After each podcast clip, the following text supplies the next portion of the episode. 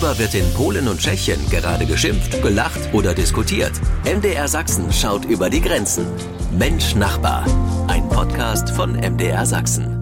Willkommen zu Mensch Nachbar. Das heißt, was gibt es Neues, Interessantes aus Polen und Tschechien? Ich freue mich und damit hallo, Thomas Sikora in Breslau. Hallo, du sagst Neues und Interessantes. Also, mhm. unsere Inflation ist volljährig geworden. Juppie, mhm. 18,4 Prozent, während sie in der Eurozone 10 Prozentpunkte niedriger ist. Zucker, Süßigkeiten und Backwaren sind am teuersten geworden, um 100 Prozent. Vielleicht sind wir also generell ärmer, trauriger, aber gesunder. Äh, so kosten äh, zum Beispiel die sogenannten päpstlichen Sahnetörtchen, also Kremówki, heute 4, 6 Euro. Übrigens sollten wir heute eigentlich über päpstliche Themen sprechen. Und damit hast du es angesprochen. Das machen wir. Und in Liberec ist mein Kollege Peter Kumpfe. Neues hm. Interessantes aus Tschechien, Peter. Ich komme eigentlich direkt von der Prager Reisemesse und lernt so langsam Tschechisch. Denn ich habe äh, die Tage, das ganze Wochenende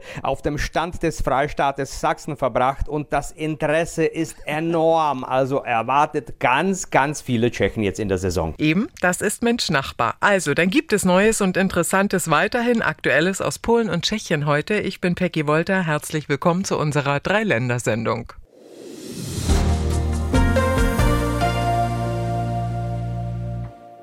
Sie hören Mensch Nachbar hier beim Sachsenradio und der Blick nach Polen und da begegnen uns seit Tagen in vielen Orten des Landes riesengroße Bilder vom früheren Papst von Johannes Paul II. auf Leinwänden. Thomas Sikora, warum? Große Bilder des Papstes im öffentlichen Raum sind nicht genug. Das öffentlich-rechtliche Fernsehen überträgt äh, päpstliche Predigten um 20 Uhr zur äh, Hauptsendezeit. Jeden Tag. Der öffentliche Rundfunk hat Barca, das Liebe Lieblingslied von Johannes Paul II. in äh, seine Playlist aufgenommen. Abgeordnete kommen mit äh, Papstbildern in den Sejm. Und das polnische Außenministerium ruft den US-Botschafter zusammen. All dies äh, ist das Ergebnis eines Films, der von einem privaten Nachrichtensender TVN, der dem amerikanischen Unternehmen Discovery gehört, gedreht wurde. Die Journalisten haben zwei Jahre lang vorbereitet und gezeigt, dass erstens Johannes Paul II. das heißt Karol Wojtyła, entgegen den bisherigen Behauptungen von Fällen von Pädophilie in der Kirche wusste. Und zweitens als Kardinal in Krakau persönlich Priester in andere Gemeinden versetzte, wenn sich herausstellte, dass ein Priester Kinder missbraucht hatte. Diese Erkenntnisse empörten die Linke und die Liberalen, die zum Beispiel die Entfernung von Denkmälern, Straßen und Plätzen forderten, die nach Johannes Paul II. benannt sind. Man muss dazu sagen, dass wir in Polen, und das ist jetzt kein Witz, circa 1,5 Denkmäler, 1000 Straßen und Plätze und 1000 Schulen haben, die nach Johannes Paul II. benannt sind, was ziemlich unangenehm ist, wenn der Patron einer Schule oder eines Kindergartens jemand ist, der Pädophilie gedeckt hat. Wie sind die Stimmen der Polen zu diesen Enthüllungen, Tomek? In der Tat kann man nicht sagen, dass die äh, Städte die Schuld des polnischen Papstes begleichen wollen, während zum Beispiel die Dörfer fest hinter ihm stehen. Es ist eine stark religiöse Spaltung. Viele sagen zum Beispiel, Wozu die Mühe? Der Papst ist doch äh, schon seit 18 Jahren tot. Tatsächlich sind die Stimmen, die mh, einen radikalen Wandel und die Entfernung von Denkmälern äh, fordern, in der Minderheit. Viele sind dem Papst immer weiter dankbar, dass er den Kommunismus bekämpft und die Opposition unterstützt hat. Für viele war das Sterben des Papstes vor fast 20 Jahren ein Generationserlebnis. Aber Junge Menschen hingegen haben eine entscheidend andere Meinung. Die 20-, 30-Jährigen verstehen diese Verehrung und diese Verteidigung nicht. Für sie ist äh, die Vertuschung der Pädophilie einfach das Aus für den Papst. Kurz gesagt, die Erwachsenen nehmen das Thema ernst und die Jugendlichen und jungen Polen haben keinen Respekt. Könnte dies eine Reform der katholischen Kirche einläuten? Das glaube ich nicht, denn die Priester und Bischöfe verstehen die Situation nicht, wenn sie die Bilder des Papstes überall sehen, die Parlamentsresolution, in der es heißt, dass Karol Wojtyła der größte Pole war und auf jeden Fall geehrt werden sollte, dann haben Sie das Gefühl, dass die Nation hinter dem Papst und der Kirche steht.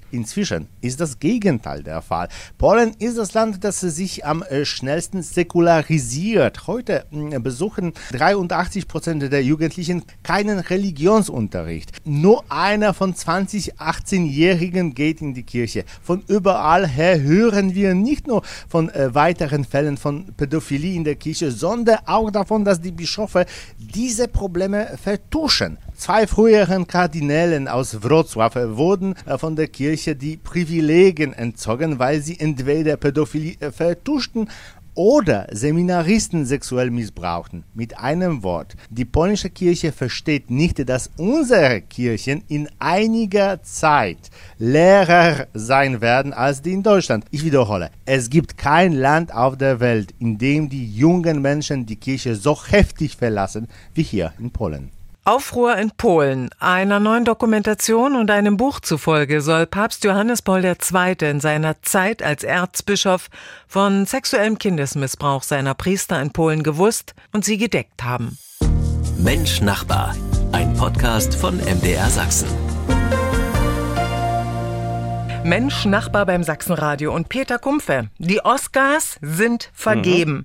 Der deutsche Film Im Westen ja. nichts Neues, bester internationaler Film, bekam gleich vier Oscars und siehe da, Tschechien feiert mit, mit uns, Peter Kumpfe. Es gibt ja immer einen Grund zum Feiern, aber den musst du uns jetzt mal erklären. Ja, am Film haben so einige Tschechen mitgewirkt.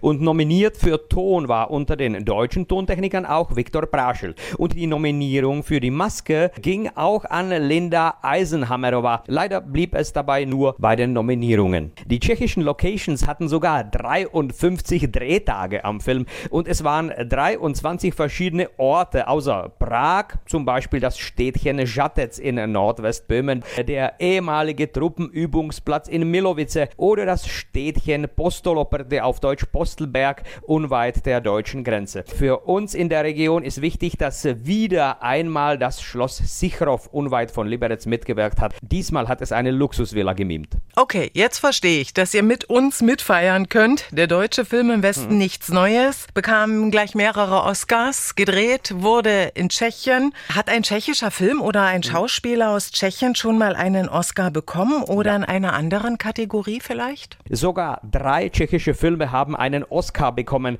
Es war 1966 das Geschäft auf dem Corso, ein Kriegsdrama. 1968 die scharf beobachteten Züge in Deutschland eher als die Liebe nach Fahrplan bekannt, nach einem Buch von Bohumil Hrabal. Und zuletzt war es 1997 der Film Kolja, der eine Geschichte eines äh, russischen Jungens, eines Kindes, der bei einem äh, tschechischen Junggesellen aufwächst und das Ganze in den 80er Jahren. Eigentlich schon lange her, wo wir uns über einen richtigen Oscar freuen konnten. Aber nebenbei weitere drei Oscars kassierte der Regisseur Milos Forman und weitere 26 Oscars und Nominierungen haben tschechische Filmemacher für Regie, Kamera, Ton, Maske, Kostüme, Musik und so weiter bekommen. Oft waren es aber amerikanische Produktionen. Oscar-Erfolge der polnischen Filmbranche, die hätten wir jetzt gern noch gewusst. Tomek, gibt es sie? Nun, ihr habt gewonnen, indem ihr den polnischen Kandidaten für den Oscar geschlagen habt.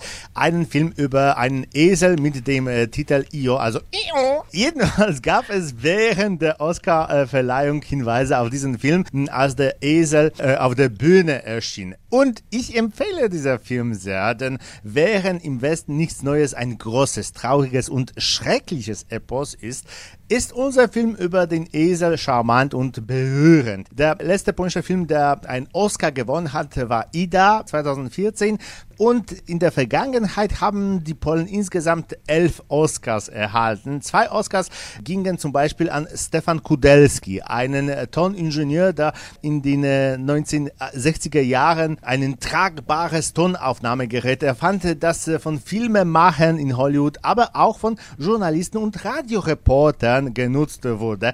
Erinnerst du äh, dich, Peggy, äh, an ein solches Aufnahmegerät namens Nagra? Ah ja, ganz das, genau. Das war die Erfindung des polnischen Ingenieurs äh, Kudelski, weil äh, zum Beispiel äh, Name Nagra bedeutet eigentlich auf Polnisch nagrać, also aufnehmen etwas. Das war die Erfindung des polnischen Ingenieurs Kudelski. Jedenfalls haben die Polen viele technische Oscars erhalten für Musik, Kameraführung, Kostüme. Der Regie-Oscar ging an Roman Polanski und der Oscar für das Lebenswerk an Andrzej Wajda. And the Oscars goes to. Auch Polen und Tschechien hat eine erfolgreiche Filmbranche mit Oscar-Gewinnern.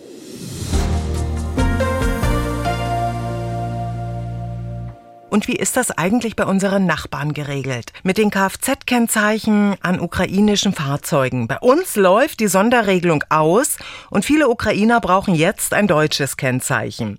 Wie ist das eigentlich in Tschechien geregelt, Peter Kumpfe? Tja, solange das Fahrzeug nicht in Tschechien angemeldet wird, kann es die Kennzeichen des jeweiligen Landes behalten. So lang ist alles klar. Selbstverständlich muss das Fahrzeug im Ursprungsland äh, angemeldet sein, TÜV haben und eine Versicherung. Wenn es im Besitz aber von jemand ist, der einen festen Wohnsitz in Tschechien hat, muss dieses Fahrzeug binnen eines halben Jahres in Tschechien zugelassen werden und das ganze Prozedere mit Anmeldung, TÜV, äh, eventuell Zoll bezahlen und so weiter. Es gibt aber tausend tausend Wege, äh, diese Regel zu brechen. Also Ausländer, die hier in Tschechien leben, haben oft das Fahrzeug auf jemand zugelassen, der weiterhin im Ausland lebt. Können Ukrainer ihre Landeskennzeichen an Fahrzeugen in Polen behalten? Welche Regelung gibt es bei euch, Tomek? Ein bisschen ähnlich zu das, was Peter äh, gesagt hat, aber es gibt einige Kleinigkeiten, die anders sind. Eigentlich, wenn es um Regelungen geht, dann gar keine. Vor einem Jahr gab es sogar hm, eine Zeit, in der Polen im Internet gefälschte ukrainische Kennzeichen gekauft haben, weil einige Städte ukrainische Fahrzeuge von den Parkgebühren befreit haben und die Leute klebten diese Schilder mit Magneten auf ihre eigenen. Doch mit äh, diesen Erleichterungen ist jetzt Schluss und auch mit diesen Verfälschungen.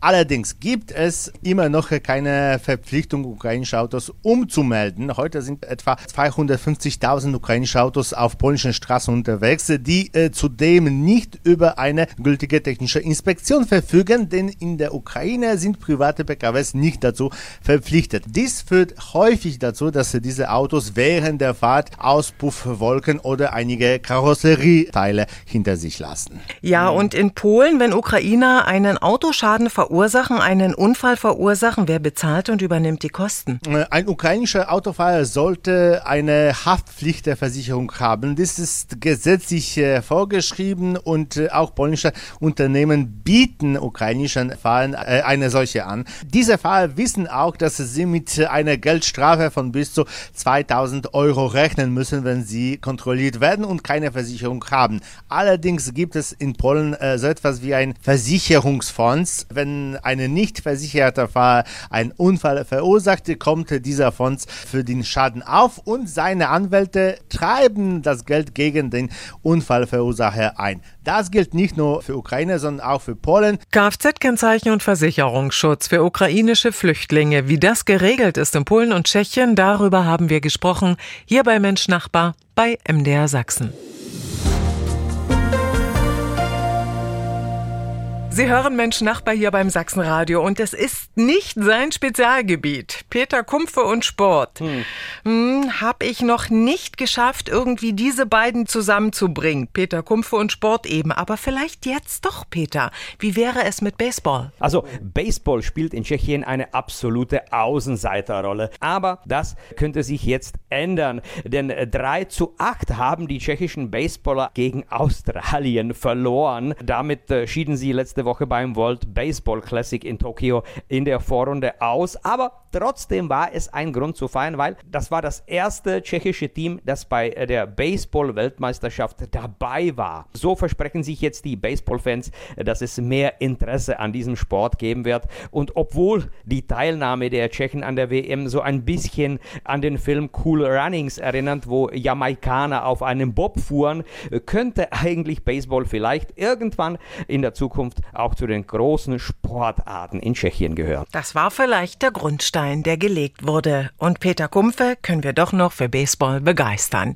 Und damit schöne Grüße nach Tschechien, nach Liberec, Peter Kumpfe. Tschüss, auf Wiederhören, Naslichero, bis nächste Woche. Ja, womit kann man euch momentan sportlich in Polen begeistern? Gibt es da etwas Neues? Baseball äh, ist eher nicht, aber American Football schon. Die Panthers Wrocław zum Beispiel spielen in ähm, der europäischen Liga, weil sie sich als zu stark für die polnische Liga erwiesen haben und wir kämpfen regelmäßig mit Mannschaften aus Berlin, Hamburg, Wien oder Prag. Am 11. Juni spielen wir in Leipzig gegen eure Leipzig Kings. Unsere Footballspieler teilen äh, sich das Breslauer Olympiastadion mit Speedway-Fahrern. In Deutschland ist Speedway ein Amateursport. In Polen ist es der beliebteste Sport. Beim Speedway kommen 20.000 Menschen bei Sparta. Und die besten Fahrer der Welt fahren in polnischen Speedway-Clubs. Denn äh, die polnische Liga ist tatsächlich die stärkste der Welt. Und da war ich schon mal in Bydgoszcz und da gibt es auch eine Speedway-Arena. Dann kennst du schon diese Emotionen. Der absolute Kick. Sehr schön. Sportlich geht's damit also heute zu Ende hier bei Menschen Nachbar und damit auch Dankeschön. Schöne Grüße nach Breslau, nach Polen, Thomas Sikora. Dankeschön. Do usłyszenia z Wrocławia. Tschüss, auf Wiederhören. Das ist Mensch Nachbar. Und nachhören können Sie alles unter mdrsachsenradio.de. Ich bin Peggy Wolter. Dankeschön fürs Zuhören. Mensch Nachbar, ein Podcast von MDR Sachsen.